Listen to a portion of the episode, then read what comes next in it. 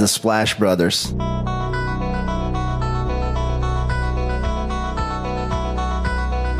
The Splash Brothers, is that? The Splash Brothers. Splash Bros. The bond that you guys share, being the Splash Brothers and everything.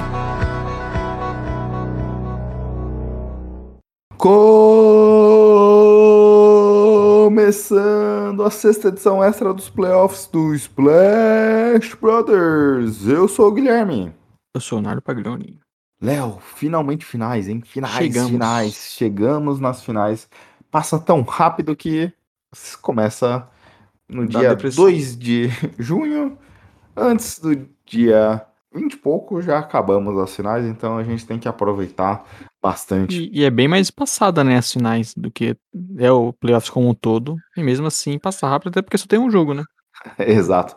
A gente vem de uma média de 4, 3 a 4 jogos por semana, nas finais diminuem para 2 ou 3 jogos. Então será divertido. E Léo, temos Boston Celtics e Golden State Warriors, ah, ou melhor, Golden State Warriors e Boston Celtics, porque o Warriors teve a melhor campanha. Curiosamente, o Warriors ficou em terceiro lugar na Conferência Oeste, o Boston em segundo, mas teve a melhor campanha porque os três times da Conferência Oeste seriam Que eu líderes. acabei de, de lembrar que é totalmente o oposto do que eu cravei. Lembra? Eu falei que seriam os três melhores da- do, do leste. Exatamente. Justamente foi o oposto. Mas o leste esse ano foi muito mais disputado, né? Então, Sim. até por isso é, a gente viu uma melhor campanha vindo da Conferência Oeste. Mas é até curioso, Léo, a gente até gravamos antes, apesar que esse podcast a gente está divulgando aqui já no dia 1 do 6, a gente gravou antes aqui o nosso podcast tradicional comentando alguns outros assuntos. E nas efemérides a gente falava, né? É, o curioso dessa- desses dois times chegarem nos playoffs, porque a gente tem a primeira grande dinastia da NBA com o Celtics lá do Bill Russell, no, Bill Russell nos anos 60, e agora o Warriors, a última grande dinastia que a gente viu. E essa dinastia do Warriors, Léo, desde que. Curiosidade sobre esses times, né? Desde que é, Curry Clay se machucaram, o time não deixou de ser competitivo, deixa de disputar playoffs.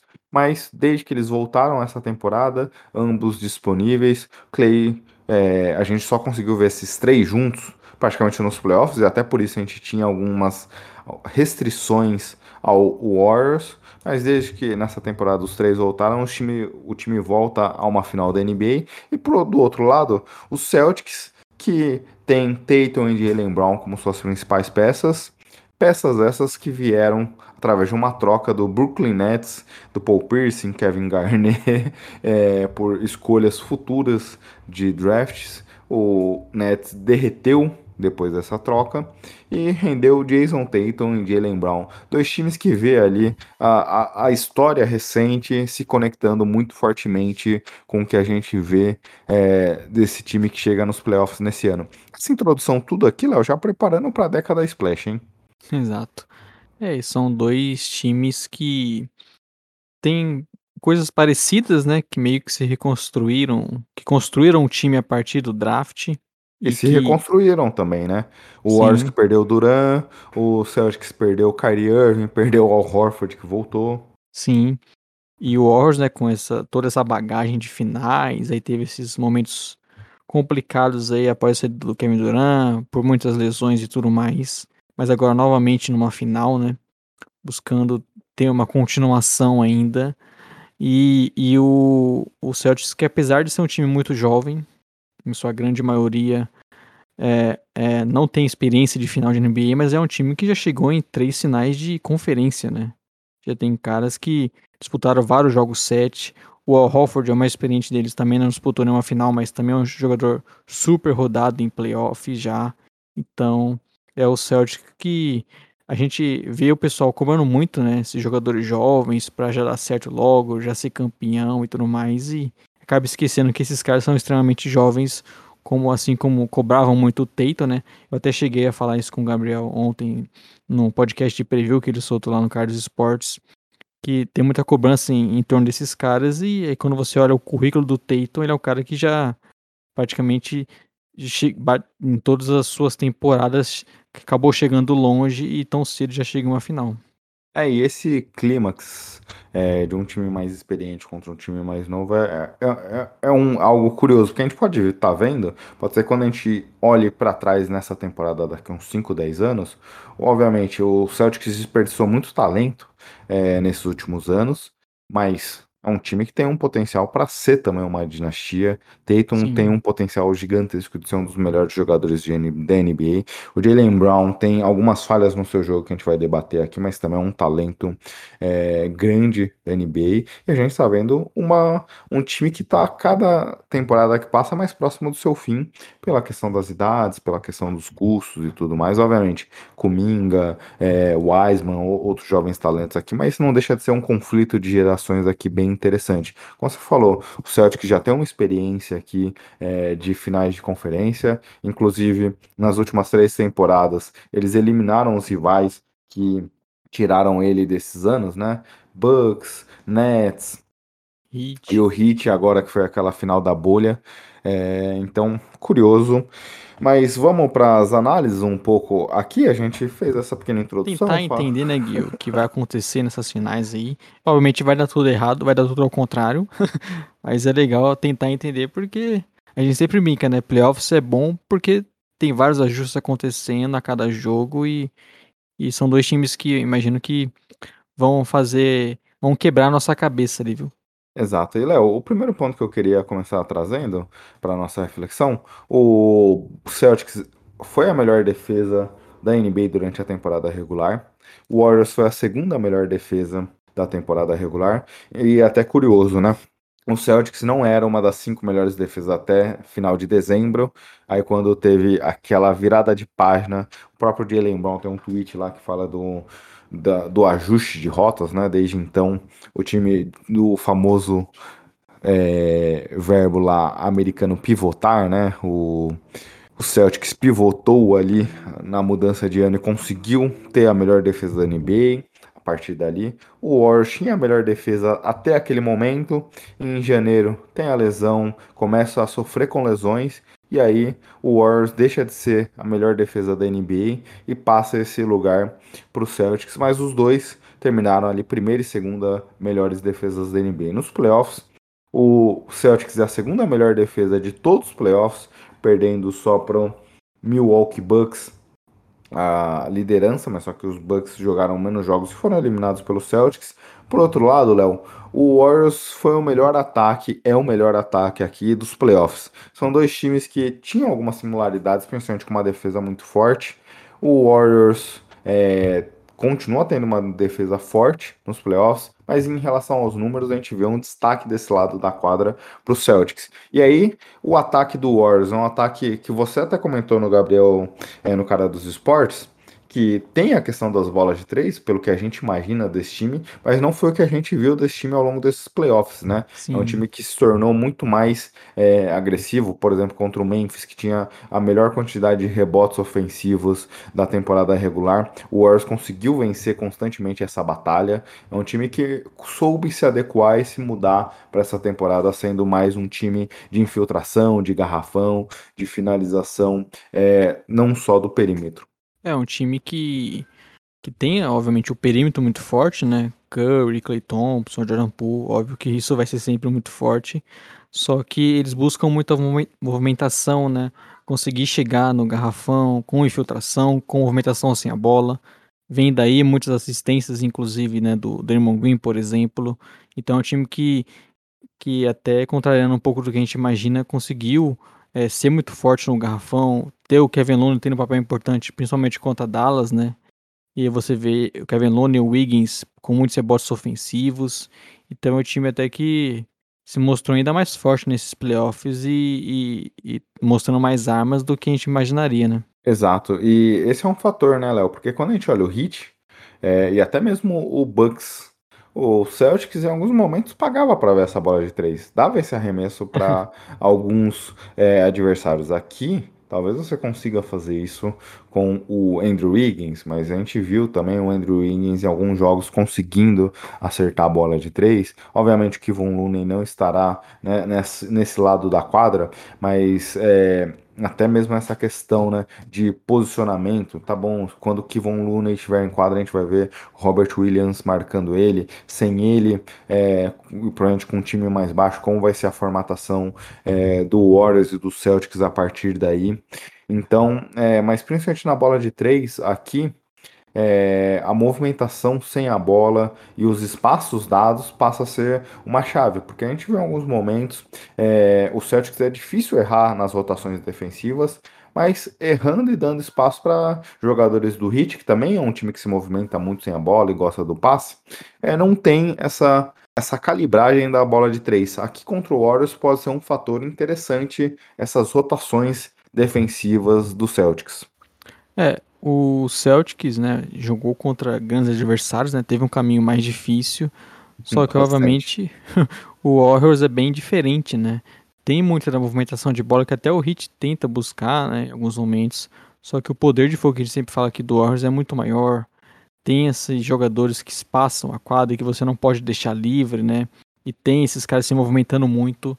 Então é um tipo de defesa que é, vai ser mais complicado para o Celtics conseguir fazer, embora eles sejam bons nisso também, né? De defesa sem a bola, se movimentando, tentando não deixar tantos é, jogadores livres. E contra o, o, o time do, do Warriors é, é, é, necessário você conseguir ter essa defesa não só nos no jogadores ali mano a mano, mas principalmente sem a bola, né? Não deixar esses caras é, terem arremessos, arremessos mais livres. E com certeza vai ser acho que provavelmente o grande é, confronto, a grande batalha para a defesa do Celtics enfrentar um time como o Warriors, assim como também é, é, o, o, contrário é verdade, né, Gui?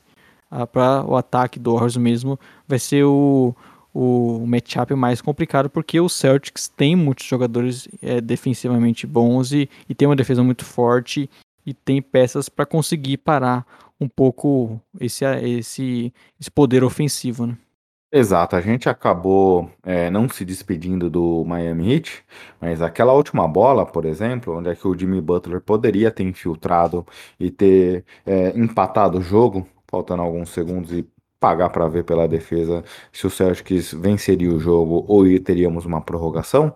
Um dos fatores, a meu ver, olhando aquele lance dele não infiltrar, é que tinha o Horford lá embaixo. Então até um big importante do Celtics não é que seja necessariamente facilmente batido.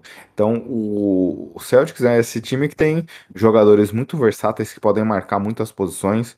Então, Smart, melhor defensor da temporada, Jalen Brown, Jason Tatum. Tem o Derek é, White que entra em muitos momentos, né? e tem uma boa defesa também, e até mesmo a questão do Robert Williams que tenta ficar na proteção do garrafão. A gente viu, por exemplo, em um dos jogos da temporada regular, o Robert Williams tendo um número de tocos impressionantes ali no momento final da partida para garantir a vitória do Celtics contra o Warriors, porque é uma defesa bem complexa. Não à toa é, foi a melhor defesa da temporada regular e essa capacidade deles de trocarem a marcação, de conseguir. O Curry não vai ter espaço para atacar jogadores, como a gente já viu em outros momentos aqui, buscando um, um, um duelo que seja mais favorável.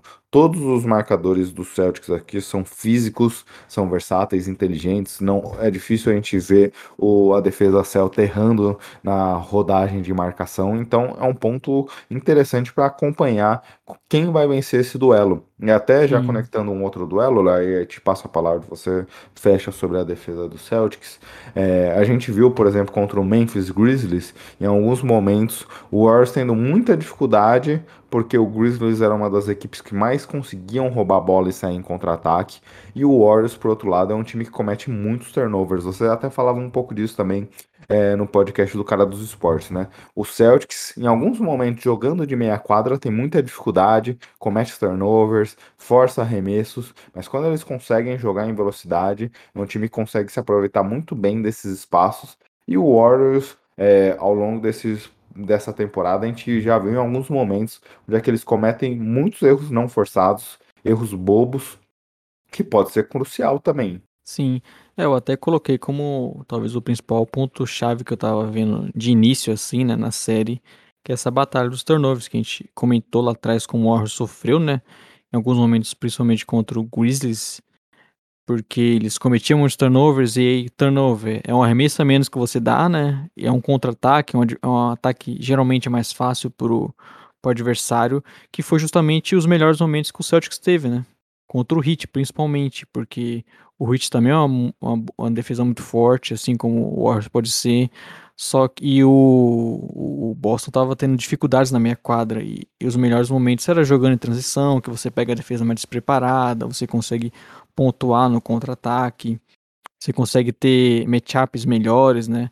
Então acaba que pro Warriors e obviamente também pro Celtics é importante conter esses turnovers e, e não dar esses pontos, não dar essa, esse jogo em transição para o adversário e com certeza aí os dois times têm que se preocupar bastante, né? Porque o Celtics também é um time que em muitos momentos que o Heat teve o ataque conseguindo funcionar um pouco foi nos turnovers, né? Principalmente de Jalen Brown e Jason Tatum principalmente Jason Tatum.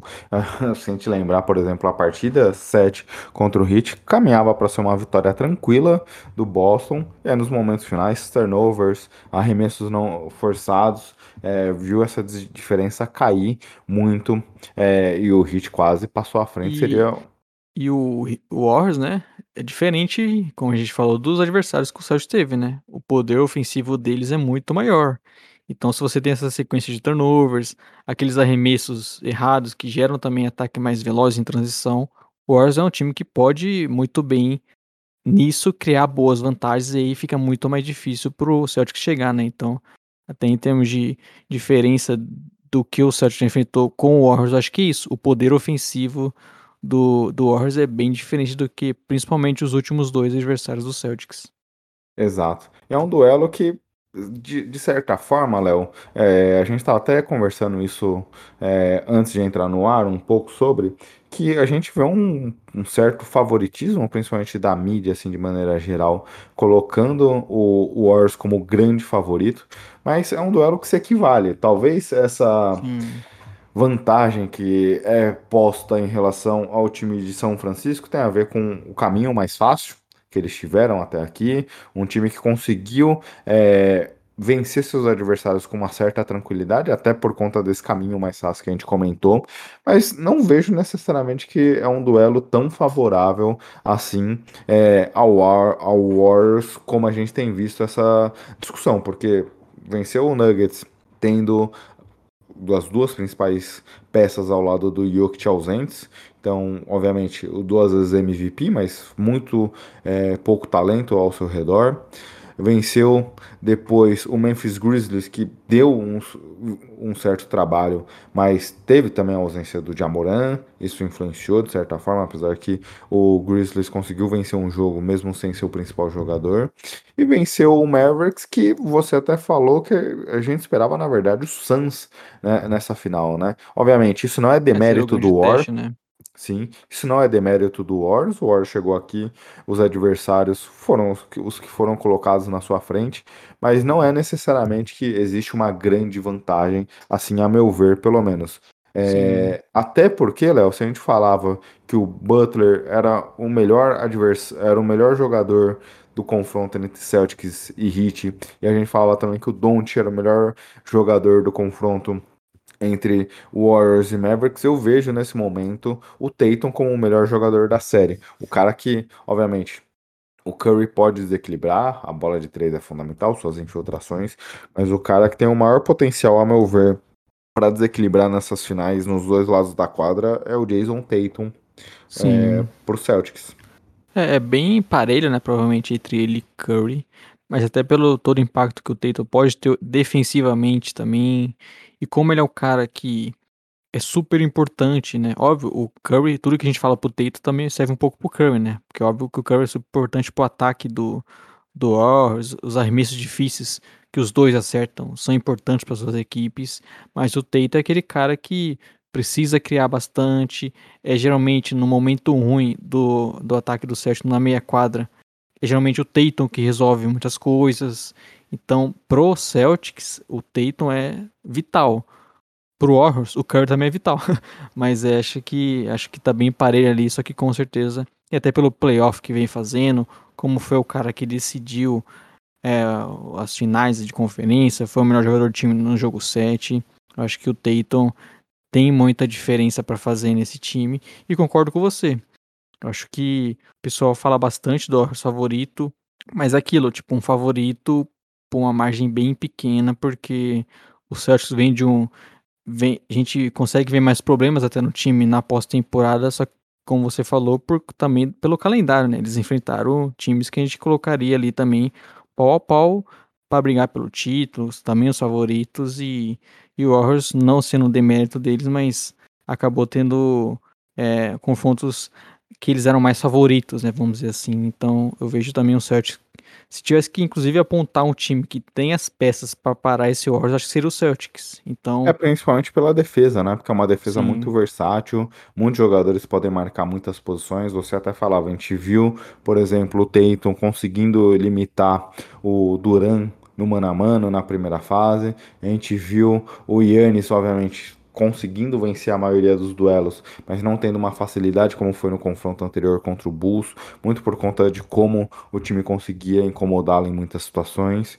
É, a gente viu o, o Butler variando muito é, seu jogo, tendo dificuldades, tendo uma irregularidade ali, muito por, também por conta dessa defesa. Óbvio que você falou, o Curry tem um estilo diferente em relação a esses três, muita movimentação sem você a bola. o espaço que você dá pro Butler arremessar pro Curry, né? Exato, mas só que aí, por outro lado, é, é o confronto que o Smart também vai adorar, Hum. porque é um cara onde é que ele consegue se impor fisicamente e é algo que a gente não vê naturalmente E nas o- outras marcações que ele teve durante esses playoffs. Exato, acho que é aquilo, né? Pra você marcar o Warriors, você tem que ter uma combinação que é muito difícil, né? Que são bons defensores individualmente, uma boa defesa de perímetro e também, como a gente destacou lá atrás, defender bem o garrafão, né? E é justamente o que o Celtics apre- apresenta, né? A gente sempre destacou essa versatilidade, né? não só dos jogadores, mas do time. Como eles conseguem ter um perímetro que consegue pressionar, ter bons marcadores, ter um cara como o Smart que pode ser simplesmente tirar um dia do Curry ali pra Cristo e marcar a quadra inteira, não deixar ele ter espaço. Então é o tipo de jogador que você precisa ter para enfrentar esse Warriors. E ainda tendo lá atrás um Al Horford, principalmente um Robert Williams. E aí até acho que entra no ponto também de fisicamente como esse Celtics está, né? Como Mas esses acho que- caras vão estar disponíveis para essa final, porque obviamente faz a diferença, né? Mas aí, Léo, a gente tinha até, é, dando a fonte, né? A gente, a gente tava até conversando que eu tava ouvindo o podcast do The Ringer, eles trouxeram algumas questões para a final é, e eles foram debatendo em cima de, desse plano de fundo. É mais ou menos o que a gente também tinha pensado depois dessa introdução aqui. E uma das questões é a saúde desses times, né? Porque a gente vê de um lado o Golden State Warriors com o Gary Payton segundo podendo voltar, é, a gente vê o Otto Porter Jr. talvez esteja apto para a estreia, o André Godala, esse talvez seja um pouco mais distante. São três peças fundamentais para a defesa do Warriors aqui.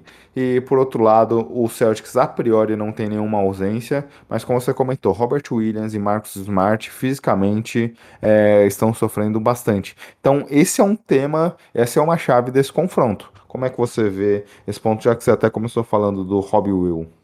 É, faz total diferença, né? Pelo estilo de defesa, principalmente que o Celtics tem, de ter o Smart bem. A gente viu, né? Impressionou bastante como o Robert Williams claramente não tinha condição de jogo naquela partida 7. E ele é um cara super explosivo, né? Com, muito, é, com muita impulsão. A gente vê que ele estava bem limitado nisso.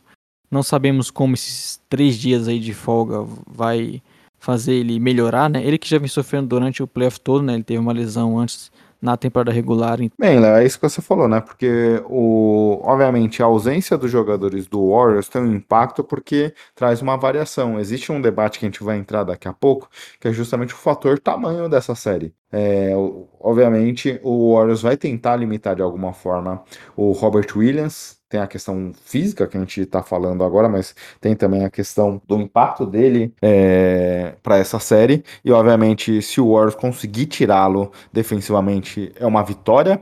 Mas para tirá-lo, você precisa ter essas peças: Otto Porter, é, talvez o Gary Payton, André Godala. E esses três também, obviamente, não são tão importantes assim, porque a gente está falando de dois caras que ficaram no top 10 da defesa da temporada são titulares do Celtics, mas essas ausências do Warriors limitam ele no, numa questão de rotação, que também é um fator importante, viu, Léo? Concordo contigo que o Celtics tem uma ausência mais sentida, mas também não é de se menosprezar é, essa ausência. Rotação, né? Essa rotação pro Warriors. Eles precisam mais desses casos. O autoporte geralmente é importante, entrando, né?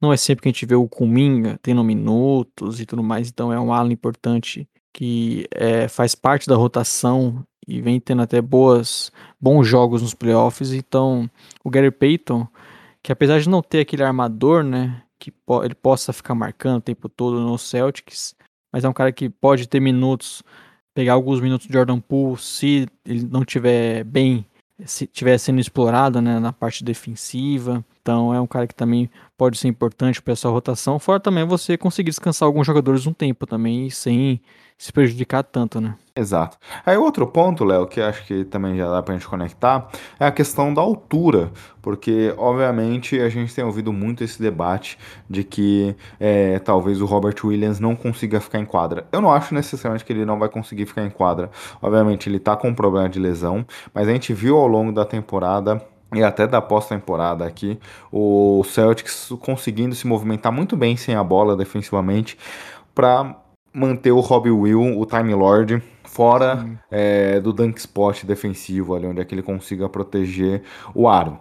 É, então acho que não seja necessariamente uma questão é, defensiva desse impacto. O ponto que talvez o Time Lord vai ter um problema refere-se, ao meu ver, à questão ofensiva, porque a gente viu, por exemplo, sem querer comparar as peças que são situações totalmente diferentes, mas no confronto anterior, o, Nit o Nitilikina sendo deixado praticamente abandonado. E a gente já viu também em alguns momentos aqui o próprio Hit é, dando espaço para que essa bola vá parar nas mãos do Robert Williams, que se ele tiver que bater ou fazer qualquer movimento que não seja uma ponte aérea, ele já passa a ter um pouquinho mais de dificuldade. Então, para mim, esse é um ponto, principalmente ofensivamente aqui, como o Celtics vai conseguir torná-lo mais produtivo. Ele é um cara basicamente de ponte aérea, né? Não é um jogador que você vai entregar a bola, até mesmo no pick and roll, né? Como o Aiton, por exemplo, recebe bastante. Então, no lado ofensivo, podemos ver alguns momentos que talvez o Celtics queira melhorar isso, né? Trazendo o Grant Williams para ter mais arremessadores em quadra, conseguir espaçar mais, né? E aí tem uma variação melhor para quem sabe conseguir punir o Warriors que a gente viu, né? Que os bons momentos do Celtics é quando eles estão arremessando bem de três, o que não é sempre, né? E aí não ter o Robert Williams ajuda no espaçamento, mas eu acho que até talvez o Warriors goste dessa ideia, né? De não ter tanto de tentar explorar o Robert Williams de alguma forma para não ter ele tanto em quadra, porque não ter ele ali no garrafão, não ter ele na cobertura pode ser uma diferença bem importante para o Warriors, não só como a gente falou do time que se movimenta para pontuar ali, para para conseguir é, cortar a direção assim sem a bola e conseguir bandejas, mas também pelos rebotes ofensivos, né? Que o time vem sendo bem impactante.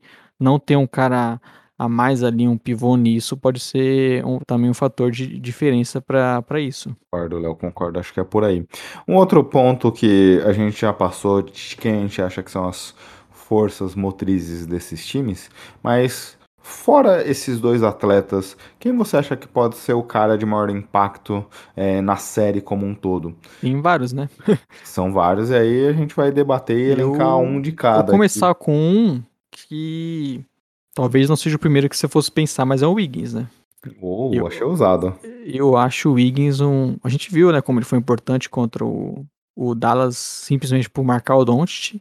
E aqui provavelmente ele vai ser o marcador do, do Tatum é o cara que tem essa questão física, né, de que tem vem tendo essa característica de ser o principal marcador individual do Warriors, que era até um papel do Clay um tempo atrás, mas ele deve ser esse jogador que pode limitar o Tatum, forçar turnovers, então acho que ele vai ter um papel importantíssimo e também ofensivamente, né? Como você falou, em alguns momentos ele era ignorado nos arremessos de três, ele não vem sendo mais o, o cara que era o que a gente até fazia ter um bode com ele, né? Porque ofensivamente ele não, não se entregava o que esperava.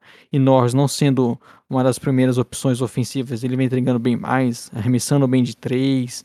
É um cara que em alguns momentos se infiltra e até dá aquelas enterradas malucos que a gente viu contra o, o Dallas. Então, eu acho que, principalmente pelo lado ofensivo, mas também pelo que ele pode entregar, até por ter, provavelmente ter espaço, eu acho que ele vai ser bem importante por nos dois lados e pode ser até um, um termômetro do time, né? Boa partida do Wiggins, acho que pode significar provavelmente uma vitória. É, eu pensei pro lado do Celtics, Léo, uma analogia parecida que é o Marcus Smart, que é um time que não joga necessariamente com um armador puro, mas ele faz esse papel e a gente viu aqui nesses playoffs quando ele consegue ter um alto volume de assistências, esse time flui muito melhor, consegue ter melhores chances, melhores arremessos, mas só que é um cara também muito irregular. É nessa parte de conseguir é, controlar sua taxa de assistências, turnovers, é, aproveitamento de field goals. Ele é um cara que a, a, vai naquela linha tênue do besta ou do bestial. Tem uhum. jogos onde é que ele consegue ser extremamente produtivo e nesses jogos é, ofensivamente o Celtics melhora muito, mas tem jogos que ele, ele atrapalha demais esse ataque. Isso não pode acontecer nessa série. Outro fator, obviamente, claro, ele é o marcador primário do Stephen Curry. Se ele conseguir limitar o Curry de alguma forma, passa a ser importante. Ele também é importante num outro lado aqui, Léo, que a gente vê muitos handoffs entre Dre e Curry, é, pick and rolls ali, não necessariamente o Warriors usa menos nesse quesito, mas em alguns handoffs pode ser que a gente veja uma falta ofensiva do Dre. Ah, ele vai. É, e ele aí... vai cavar isso aí, é brincadeira, né? Exato. Eu lembro, eu vi até o torcedor do Celtics reclamava do Lowry, né? Só que eles têm o irmão do Lowry no time, que é o Smart. Exato. E se isso for um fator, se a gente vê o Dre sobrecarregado de alguma forma nesse confronto, a gente viu contra o Mavericks o Dre sair por falta, contra o Memphis lá atrás, não foi necessariamente um fator. Aqui, com Jalen Brown, Jason Tatum, Al Horford, eu acho que a ausência do Dre passa a ser muito sentida. É. E, e é importante, né, o Smart, porque, como você falou, um marcador do Curry é o tipo de cara que vai conseguir tentar incomodar o Curry e cavar essas faltas. É o termômetro também, eu acho ofensivo um pouco, né? Quando ele acerta esses arremessos de três, geralmente é porque o time tá muito bem, porque ele é o jogador que tem esse espaço, né? A gente viu até no final do jogo contra o Heat como ele tinha todo o espaço do mundo para arremessar e arremessou umas três seguidas e, e nenhuma caiu. Então o Celtics em alguns momentos acaba se contentando com esses arremessos e sem passar mais a bola e acaba sobrando muito pro Smart ser protagonista, o que geralmente não é o legal e não é o ideal para esse time, principalmente final de jogo. A gente tem alguns momentos que foram marcantes, até mesmo nesse playoff já em relação a isso. Mas não tenho dúvida que são dois caras que são importantes e devem fazer uma boa diferença para os seus times, principalmente no lado defensivo, né? E justamente a gente citou dois caras que vão marcar o melhor jogador do adversário, né? Exato. Léo, agora outro fator também importante é a questão, a gente até passou sobre isso, batalha de turnovers. São dois times que erram demais, são dois times que forçam algumas jogadas. É, por exemplo, o lado do Celtics, o Jalen Brown, é, quando ele bate para dentro, é, no geral, quando ele tenta fazer aquele driving kick, normalmente a gente vê alguma besteira saindo. O Stabolito estava até discutindo com o Vini ontem, eu gostei dessa analogia, é, que talvez dos All-Star, Superstars, All-NBA, é, All-Star, coisas desse tipo, de Brown seja o cara do pior handling da NBA, é, nesse nível de talento, né? É, e, e, ele é um cara que a gente vê em alguns momentos cometendo turnover, os próprios Celtics, não necessariamente turnovers, mas a eficiência de arremessos é contestável, e por outro lado, o Warriors também é um time que gosta sempre de forçar essa jogada, é um time que naturalmente toca muito a bola, é, busca sempre os passos, mas a gente tem visto um número muito alto de turnovers nessa pós-temporada desse time. É, é um, foi um grande problema, né, pro Jalen Brown isso, muitos momentos ruins e, e, como a gente falou, né, é um tipo de, de jogo, né, de confronto que você não pode cometer turnovers porque o adversário provavelmente vai estar muito bem com isso, né, como a gente falou, o Warriors tendo turnovers vai facilitar o ataque do, do Celtics, que talvez seja o o principal problema do time ali do, do Celtics na pós-temporada desse meia quadra, né, de ter que tá sempre rodando a bola, muitas vezes se, con se contentam com esses jogadas individuais do Tatum, do Jalen Brown, e aí cometem turnovers, então pro Warriors seria essencial, né, cortar esse volume de turnovers, e pro Celtics porque também é indicativo disso, do time que não tá conseguindo criar, e de repente é muito é, isolation, muito Jalen Brown tentando infiltrar, e aí acaba deixando de rodar mais a bola. E se você cometer esses tipo de erros contra um time como o Warriors, provavelmente vai ser bem fatal, né? Então, são dois adversários que vão ter que, diferente do que fizeram até aqui na pós-temporada, ter muito mais controle do, de bola e, e não se contentar com aqueles passes pro lado, né, meio displicentes, porque a gente sabe que com esses dois times a, a chance de, de acontecer uma roubada de bola é grande. Exato, e o Warriors, por outro lado, é um time que é, tem também uma dificuldade com turnovers. A gente já viu em alguns momentos indo sendo, sendo crucial, principalmente contra o Grizzlies. Então esse é um fator importante controlar essa batalha. Léo, outro ponto aqui para a gente debater, e aí já caminhando quase para o fim, mas a questão do o fator banco de reservas, né? A gente vê o Jordan Poole, por exemplo, sendo um cara importante nas duas primeiras séries, e aí contra o Mavericks tendo uma dificuldade, principalmente por ser exposto defensivamente. É, é um fator que provavelmente ele, quando entrar em quadra aqui, vai ser exposto de alguma forma também é, pelo Tatum, vai buscar esses mismatches, Jalen Brown, assim como a gente já viu, por exemplo, com Grayson Allen contra os Bucks. Por outro lado, a gente viu é, o Peyton Pritchard sendo muito explorado é, nos confrontos anteriores, mas aqui talvez eu acredito que ele possa ter uma sobrevida diferente, viu? É, são jogadores que eu acho que são importantes né, no, pro ataque, né? O Pritchard arremessa bem de três, é um cara que o só desconfia nisso, mas que geralmente é explorado no lado defensivo. Vamos ver como vai ser nessa série, né? Eles também têm outras opções ali que acabam podendo entrar, principalmente o Derek White no perímetro. Então acho que é um cara que vai ter importância boa nessa série. E o Jordan Poole que se tornou não só um arremessador, um pontuador, um jogador que tem a bola, né? Muitas vezes arma o time também. E é importante pro Warriors nisso, mas que lado defensivo, como você falou, é muito mais fácil de explorar. Então é por isso até que, como a gente falou, aquela questão dos, da rotação do Warriors com Otto Potter, Gary Payton Jr., o, o, I, o Igodala, né? Por isso que eu acho que até é muito mais importante ter pelo menos essas opções para quando precisar, você não precisar tanto do Jordan Poole em quadra em alguns momentos, né? Exato. É, é um ponto justamente para a gente acompanhar aqui, Léo. E para a gente ir fechando, as bolas de três, né? O Celtics buscou muito as bolas de três é, em algumas séries específicas aqui, principalmente contra os Bucks, que forçavam esses arremessos e sendo um fator para bem ou para mal, nos jogos que venceram conseguiram ter um bom aproveitamento, nos jogos que perderam que não. A gente viu já no jogo no confronto contra o Heat, em alguns momentos algumas peças refugando nesse quesito, Derek White, Grant Williams, e o Warriors por outro lado, a gente viu também uma uma irregularidade grande, Clay Thompson tendo, tendo jogos zerados, é, Jordan Poole sendo um fator nesse sentido, é, alguns jogadores tendo uma irregularidade, mas são dois times que buscam muito desse, dessa arma ofensiva aqui no seu jogo. É, é um time que o, o Warriors né, tem essa característica de arremessar de três, de ter jogadores que produzem muito nisso, movimentação sem a bola, então é importante para o Celtics ser essa defesa no perímetro, né? Como já falamos, diferente até do que eles acabavam cedendo nos últimos confrontos, porque eram adversários que tinham muito mais falhas nisso. E Warriors eu imagino que é, vai testar muitos momentos alguns caras do Celtics, né? Deixar o Smart mais livre, testar se o Grant Williams estar naquele dia que ele vai acertar sete bolas de três, porque a gente viu como o Celtics teve grandes momentos nos arremessos de 3, ganhou o jogo 7, inclusive, com isso. Mas quando a bola de 3 não caía, era um ataque muito pior, né? Então, eles não são tão consistentes nisso. E é super importante que, pelo menos em quatro partidas nessa série, eles tenham um bom aproveitamento e que os coadjuvantes consigam acertar esses arremessos, porque aí tornaria a defesa do Warriors muito mais difícil, né? Os dois times que são focados bastante em, e principalmente defender o garrafão e não deixar os, adversários pontuarem ali, né?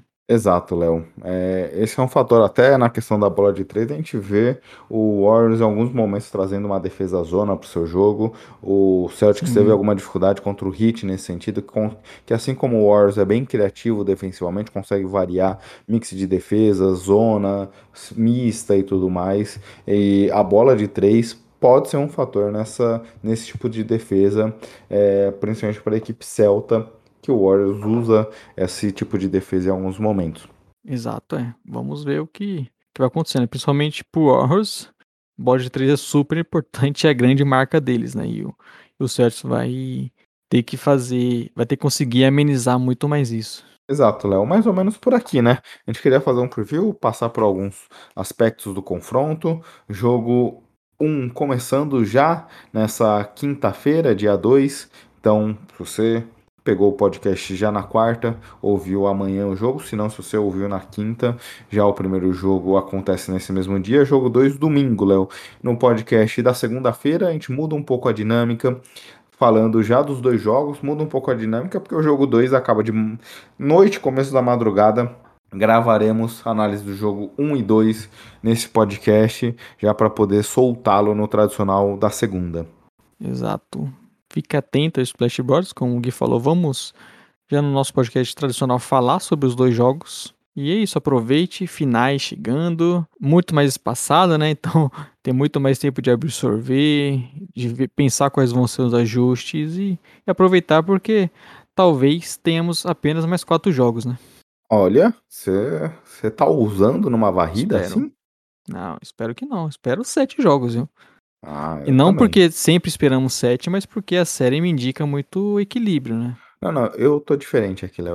Eu, eu espero seis jogos, porque com seis jogos a gente tem ali menos de uma semana, mas menos de uma semana pro draft. Então a gente consegue espaçar um pouquinho as coisas ali para poder falar de draft. Eu ia até falar sobre a questão de olhar um pouquinho para questão de apostas, já que você falou. Por exemplo, amanhã, vitória do Celtics paga 2,40, 1,60 para a vitória do Warriors. É, imagino que o Warriors larga favorito até por jogar em casa, né? E por ser um time que vem num momento muito bom, mas pra série como um todo é difícil cravar um, um palpite, né? Você quer fazer um palpite? Obviamente. Eu coloco o Warriors em 7. Se eu não me engano, no Card Sport eu falei 6. Mas aí, eu- quem sabe eu acerto, né? Mais chance de acertar um, pelo menos. É, eu vou colocar Celtics em 7, Léo. Vamos ter novamente pelo menos um acertando, né? Isso é importante. Acertando o placar. Ah, se você quiser fazer uma aposta, Léo, MVP das finais, Curry pagando 1,91, Tatum 2,70, Jalen Brown 12 reais, Clay Thompson 19. Difícil sair de Curry ou Tatum, né?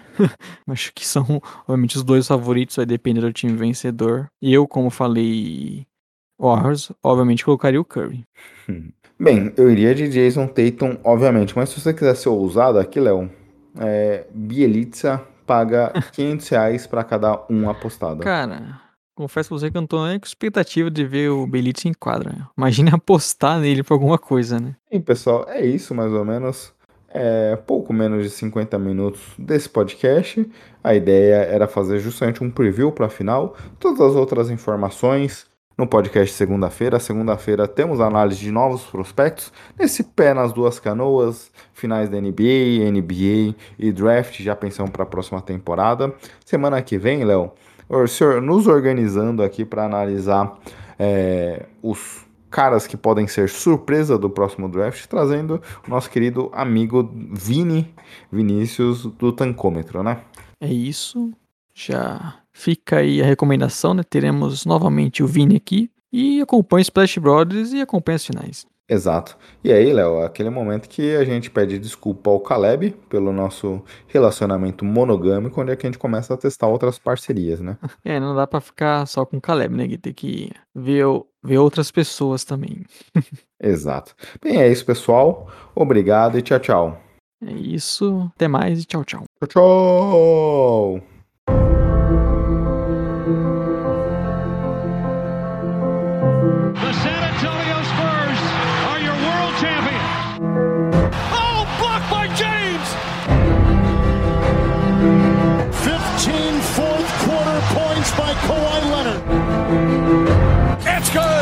Durant from downtown.